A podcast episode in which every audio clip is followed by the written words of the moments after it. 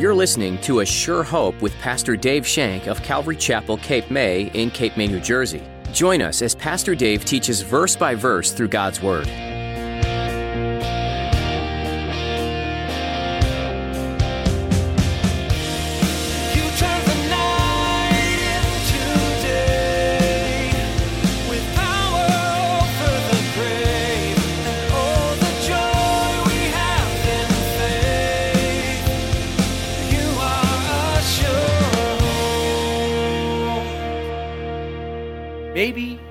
Get in touch with our spiritual roots today.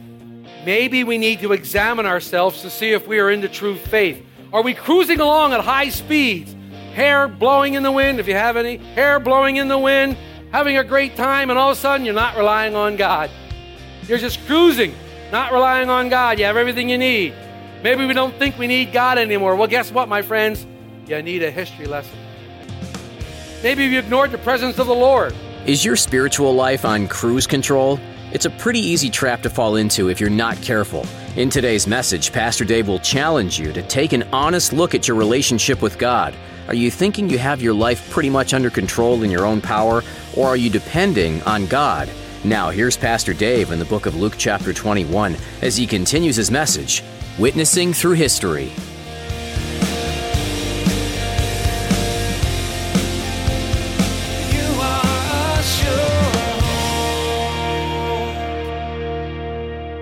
Jesus says something very interesting in Luke 21, verses 10 through 19. He told the disciples that they would be brought before magistrates and kings. And he told them not to worry what they would say. But in Luke 21, 13 and 15, he gave them confidence because he says, when you speak, this is going to happen. But it will turn out for you as an occasion for testimony. In other words, when you're brought before the kings and magistrates, you're going to use this as a time to witness me. You're going to use this in your life. Therefore, settle it in your hearts not to meditate what you're going to say beforehand or what you'll answer, for I will give you a mouth and wisdom by which your adversaries will not be able to contradict or resist. You see this happening in Stephen's life. Stephen waste no time. Woohoo! Stephen's ready to go, man. He's ready to the charge. He jumps in there and he's given an opportunity to speak the truth into the hearts of the council. This was all the opening Stephen needed. I mean, after all, he had a captive audience. I mean, think about it. Who was the captive and who was the captor? I'm not really sure. Who was holding whom hostage? Not really sure here. Stephen begins to address his, the, the uh, council, and he says something interesting. In verse 2 of chapter 7, he says, he uses this term, the God of glory. And he said, Brethren and fathers, listen, the God of glory appeared to Abraham. And he ends this speech, when we get to it, in 755, with the glory of God. But he, being full of the Holy Spirit, gazed into heaven and saw the glory of God. It's interesting that the entire time Stephen is speaking to the council, that exact same glory of God radiated from his face. They were witnessing the glory of God in their presence, and they refused to believe it. Although they looked at it steadfastly, they refused to believe it.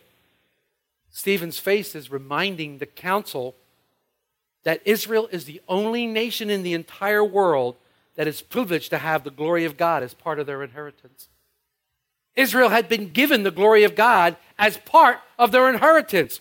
Look at what Paul says in Romans 9, verses 3 to 5. Paul is lamenting, I mean, really broken up about the Jews, about them coming into the kingdom of God, and he's lamenting. His heart is broken. But he says this For I wish that I myself were accursed from Christ for my brethren, my countrymen according to the flesh, who are Israelites, to whom pertain the adoption, the glory, the covenants, the giving of the law, the service of God, and the promises, of whom are the fathers, and from whom, according to the flesh, Christ came, who is all, the eternally blessed God. Amen. He's saying, I want to give up my salvation. I want to be accursed that they would know Jesus Christ. They've been giving all these good. Look at the things they've been given. They've been given the adoption, the glory, the covenants. They've been given the law. The Jewish people have been given all these things, Paul says. It's a shame, but the glory of God departed from Israel. The glory of God departed from them. In fact, it departed from the tabernacle in uh, Samuel 1 4, 19 to 22. It departed from the temple in Ezekiel 10 4 and 18. But God's glory returned to earth, and it returned in the form of a man, in the form of a child. His name was Jesus Christ, and he was the Messiah, because John 1 14 says, The Word became flesh and dwelt among them. But they rejected him. They rejected the glory of God. They rejected him. In verses 2 to 8 that we read earlier in Acts 7, Stephen speaks of Abraham, whose relationship with God was one of grace and faith. God appeared to him and called him out of the heathen land that he was dwelling in. God called Abraham out of the darkness into his marvelous light of salvation, and Abraham responds by faith, by going. We look at verse 2 and 4a. The God of glory appeared to our father Abraham when he was in Mesopotamia, before he dwelt in Haran, and said to him, Get out of your country and from your relatives, and come to the land that I will show you. Then he came out of the land of the Chaldeans and dwelt in Haran. Here we see the nation's misunderstanding of their spiritual roots. They're starting to misunderstand their spiritual roots because it's well documented and believed that God gave special privileges to those who occupied the land. He gave them special privileges, but unfortunately, the results of those blessings, well, they felt that they didn't need a Messiah to save them. They felt they didn't need this Jesus as Messiah because they had the land. They thought the land was the promise. They thought the land was where the blessings were. And even though the law and the prophets prophesied about a coming Messiah, they viewed that the land they dwelt in was the answer to God's promise. It was their blessing. This is a scary place for us. Things are going too well for Israel. They're in the land and they have what they believe to be God's promise. They don't need a Messiah to save them. Sometimes we get into a familiar situation. All is going great. Everything's going well. We're on the top of the world. I'm the king of the world in front of the Titanic. Get my drift? Everything's going our way. We've been blessed by God, but we turn our back on Him because we don't need Him anymore. We start to drift away. We feel that we've made our own way. We've misunderstood our spiritual roots. We forgot who brought us to this place that we are now. Stephen points this out right to the Sanhedrin. He points out that God promised the land to Abraham, and he revealed it to Abraham even before he dwelt in the land, even before he set his foot there. Look at verses 4b to 5a. He argues this point. And from there, when his father was dead, he, God, moved him to this land in which you now dwell, and God gave him no inheritance in it, not even enough to set his foot on. What is Stephen talking about here? What is the point that Stephen is trying to make? He's saying to Israel, You missed it. You missed it. It was in your midst, the glory of God, but you've missed it. The presence of God and the relationship that you could have with God, you missed it. God blessed Abraham even though he didn't occupy the land, he didn't even set foot on it. Let me take you back to the book of Exodus, and Moses goes up to the mount to see the burning bush. You remember. I always quote the Ten Commandment movie with Charlton Heston Moses. Love that. What's the first thing God said to Moses when he got to the burning bush?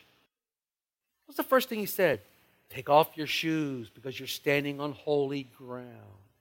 It was sand. It was in the middle of the desert on a mountaintop. What made the ground holy? God was there. That's what made the ground holy. The ground wasn't holy because it was holy. It was holy because the presence of God was there. The presence of God. And this was what Israel had. Israel had the presence of God. And they departed from it. Ground was holy because God was there. The presence of God in your very, very midst. He came in the form of a man, Stephen's saying. He came in the form of a man named Jesus Christ. It was God's only Son, and you crucified him. You don't know where your spiritual roots are. You had the very presence of God in your midst, and you refuse to look at it. We see Israel. What's Israel worried about today? What's their main worriment today? The land. Putting up blockades, putting up all kinds of things to protect their land. They've forgotten all about the presence of God. They're protecting their land. See, they're mis- misunderstood here. God is the blessing, not the land. Are we, you, me, are we so busy trying to hold on to something that we're denying the presence of God in our lives? Are we too busy trying to hold on? Maybe we're trying to hold on to our life. Well, Jesus clearly said, give up your life and you'll find it. Are we too busy holding on something that we're missing the presence of God? Don't get me wrong. I can't wait to get to heaven. I'm really excited about it. But to be quite frank, if Jesus isn't there, I don't want to go. I desire heaven, but I desire the presence of God more. I want His presence in my life. We used to sing a beautiful, beautiful song. It said, I want to be where you are, dwelling in your presence, feasting at your table, surrounded by your glory. I want to be where you are, Lord. That's my desire of my heart. I want to be where He is. Guess what? He's everywhere. He's ever present. And you brought him with you today when you came to this place. And I can guarantee you, he's here today. Wherever two or more are gathered, I'm appearing in their midst. He's here today, and we welcome him here. This church building is empty. This is not the presence of God. God is present because you brought him. God is present because we're here. He's in us. We can't get away from him. David made it quite clear in Psalm 139. David made it, made it quite clear when he says this in Psalm 139 Where can I go from your spirit?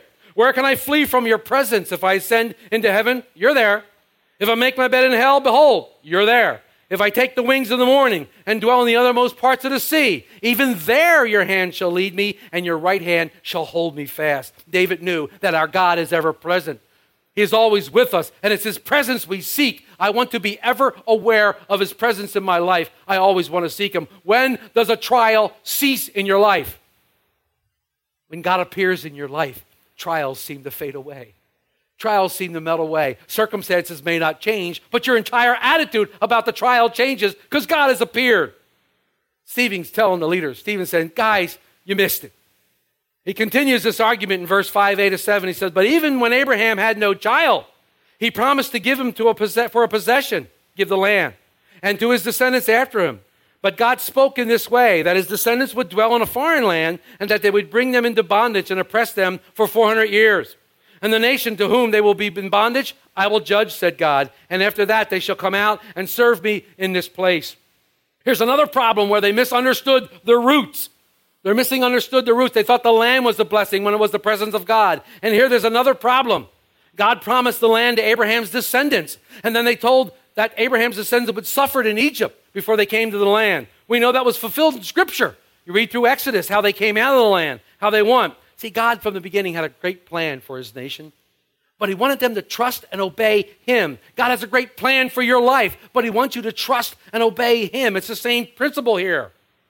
He's willing to show himself strong on your behalf. When you come to the knowledge of Jesus Christ, when you come to the knowledge that he's God's only son, that when you believe upon his name, when you believe into a relationship that God sent him to the cross and he died for you, he died for me, then the blessings flow. God wants us to trust in his word and obey his commands, and our command is to believe upon Jesus Christ. See, the Jews revered Abraham and they prided themselves in the, we're Abraham's kids. We're Abraham's kids but they confused physical descent with spiritual existence. And they depended on their national heritage rather than a personal faith. Abraham had a personal relationship with God. Abraham and God spoke to each other. John the Baptist warned them about this very sin in Matthew 3 7 to 12. And Jesus said in John 8 33 to 59. But the Jews were blind to the simple faith that Abraham had and the other patriots and they cluttered it with man made traditions that made salvation a matter of good works. Sound familiar? It's happening all over the nation in churches today.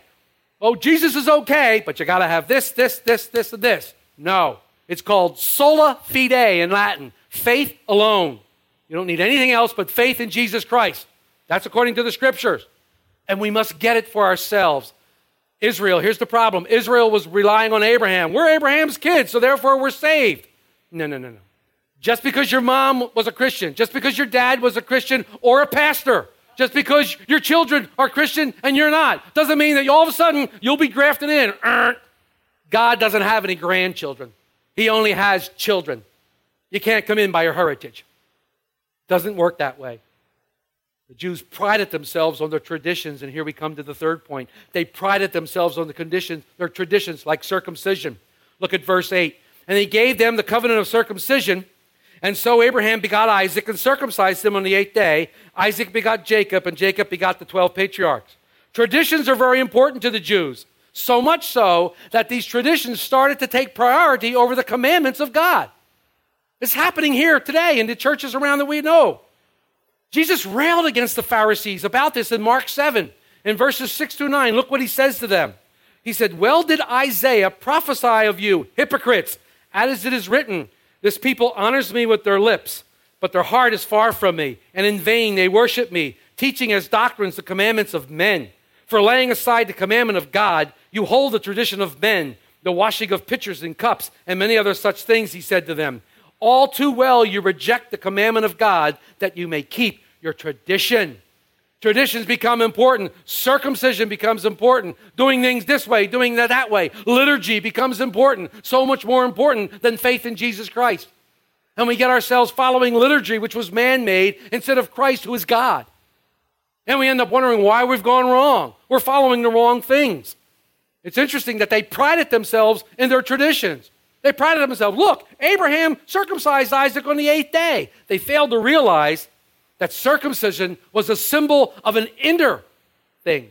It was, a, it was a symbol of an inner thing, an inner relationship with God. And Stephen is going to point this out to them in verse 51 of chapter 7 when he screams at them and says, You stiff necked and uncircumcised in heart and ears. Well, they liked that so much they decided to kill him for that. Stephen doesn't pull any punches. But look what the Apostle Paul says in Galatians 5 1 to 6. He says, Stand fast, therefore, in the liberty by which Christ has made us free. And do not be entangled again with the yoke of bondage. Indeed, I, Paul, say to you that if you become circumcised, Christ will profit you nothing. And I testify again to every man who becomes circumcised that he is a debtor to keep the whole law. You have become estranged from Christ, you who attempt to be justified by the law. You have fallen from grace. For we know through the Spirit eagerly await for the hope of the righteousness by faith. For in Christ Jesus, neither circumcision nor uncircumcision avails anything, but faith working through love. He's saying, don't rely on your salvation by works like circumcision, by the traditions. It comes by faith and faith alone. The Jews had lost the reality of the Lord. And over the years, this reality got less and less and less. And these traditions took over. They took the place of their enjoyment, they took the place of their reality. They've lost sight of the Lord. Stephen witnessed through history. Stephen witnessed to them that they believed in the land, that that was the material blessing instead of the presence of the Lord. Stephen believed, and excuse me, they believed that being Abraham's descendants gave them spiritual superiority because of their heritage, and depending upon that instead of relationship with God. They trusted in their traditions instead of trusting in the Messiah.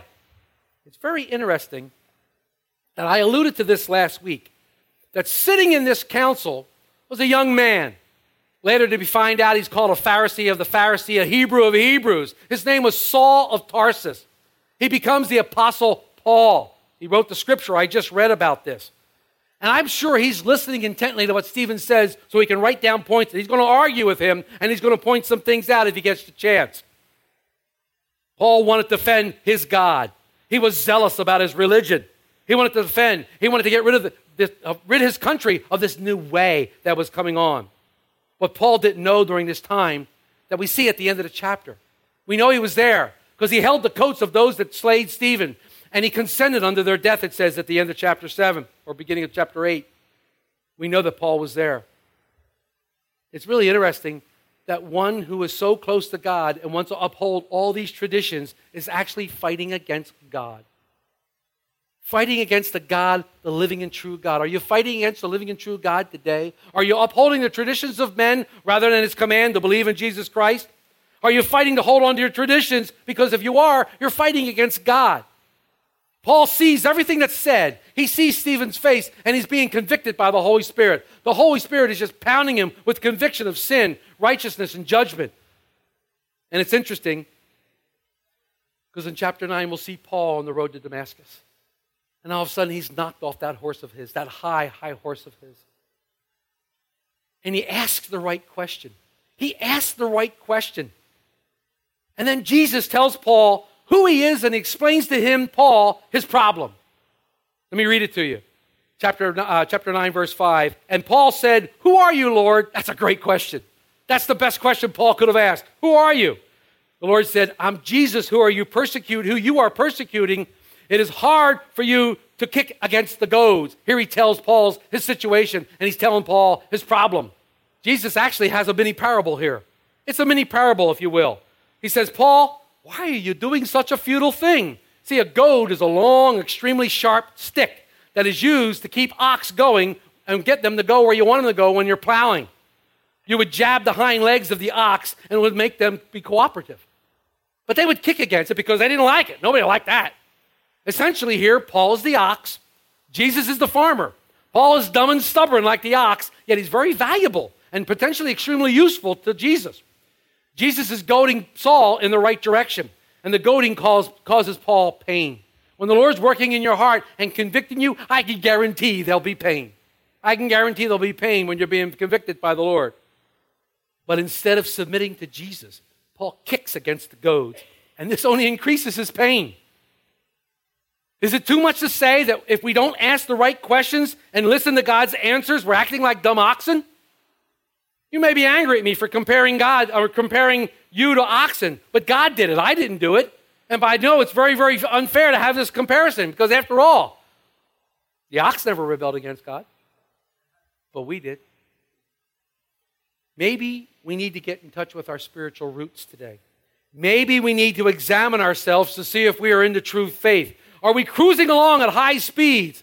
Hair blowing in the wind, if you have any, hair blowing in the wind, having a great time, and all of a sudden you're not relying on God. You're just cruising, not relying on God. You have everything you need. Maybe we don't think we need God anymore. Well, guess what, my friends? You need a history lesson. Maybe you ignored the presence of the Lord. Maybe you forgot where you put the Lord. Well, you better look in your heart because that's where He's supposed to be dwelling. Maybe you've left the presence of the Lord. Maybe you're considering material things as the blessing of God and not God Himself. Time for a history lesson. Maybe you think because you were born in a Christian family, maybe you think because your father was a pastor, or maybe you think because you've come from a long line of Christian people that you don't need Christ. I mean, after all, they were Christian. Surely some of that has to rub off on me, right? You need a history lesson. Time for a history lesson. Maybe you're relying on your traditions. Maybe you're relying on the traditions of men that you think your hard and your good works are good enough for salvation. Maybe you think, well, you know what? If I just do this, if I'm just really good and, and give to the poor and, you know, give some school supplies, and, and if I do this and I do that and work hard for the church, maybe I'll get in. You need a history lesson. You need a history lesson. Maybe today God has really blasted you. Maybe He's really convicted you. Maybe He's been on your back for quite some time now. And you just keep kicking against that goad, and you can't understand why it keeps getting sharper and sharper. And you can't understand why the pain getting greater and greater and greater. Stop kicking against the goads. Come to Christ in salvation. Get a history lesson. Learn from history. You know, when the children of Israel came back, when they repented, every single time in the book that they came back to God, even when they were in captivity, God showed up. Every single time. That should be so encouraging to us. You can never get far away from God where you can't come back. Never. He will always welcome you back if you come back and you repent and you come back. He will forgive you and He will remember your sin no more. Christ tells the church of Ephesus that you have left your first love. Remember from where you've fallen, repent, and do your first works. What are my first works? Believe. Believe into a relationship with Jesus Christ. Your first work is to believe. Let your history be a witness of God's faithfulness in your life. Let others see your life and know the history of where you've come from and be drawn to God through Jesus Christ. That's where the faithfulness is. We need to return to Him. You are a sure hope. You've been listening to A Sure Hope with Pastor Dave. Pastor Dave has been making his way through the book of Acts, an exciting adventure into the beginnings of the Christian church. These first few days, weeks, months, and years of the Christian ministry were filled with much faith and courage. In fact, the very first martyrs were mentioned in this book. It was an interesting time in history for sure, and just like today, some people were eager to hear about Jesus, and others were looking to put those down who follow after him. What are some of the things that have stood out to you about today's message? We'd like to hear about it. Would you give us a call? Let us know how this message has impacted you. Our number is 609 884 5821. Once more, that number is 609 884 5821. If you're in the Cape May area, you're invited to join us at Calvary Chapel, Cape May. A Sure Hope is a ministry out of Calvary Chapel, Cape May, and we'd like to get to know you and worship God together this weekend. Check out ASureHopeRadio.com to find out service times. Again, that's ASureHopeRadio.com. And if you can't make it in person, we stream our services live to Facebook and YouTube. Just look for the links at ASureHopeRadio.com. That's all the time we have for today, but we hope you'll join us again on the next edition. Pastor Dave will continue on in the book of Acts, helping you understand and appreciate this great book here on A Sure Hope.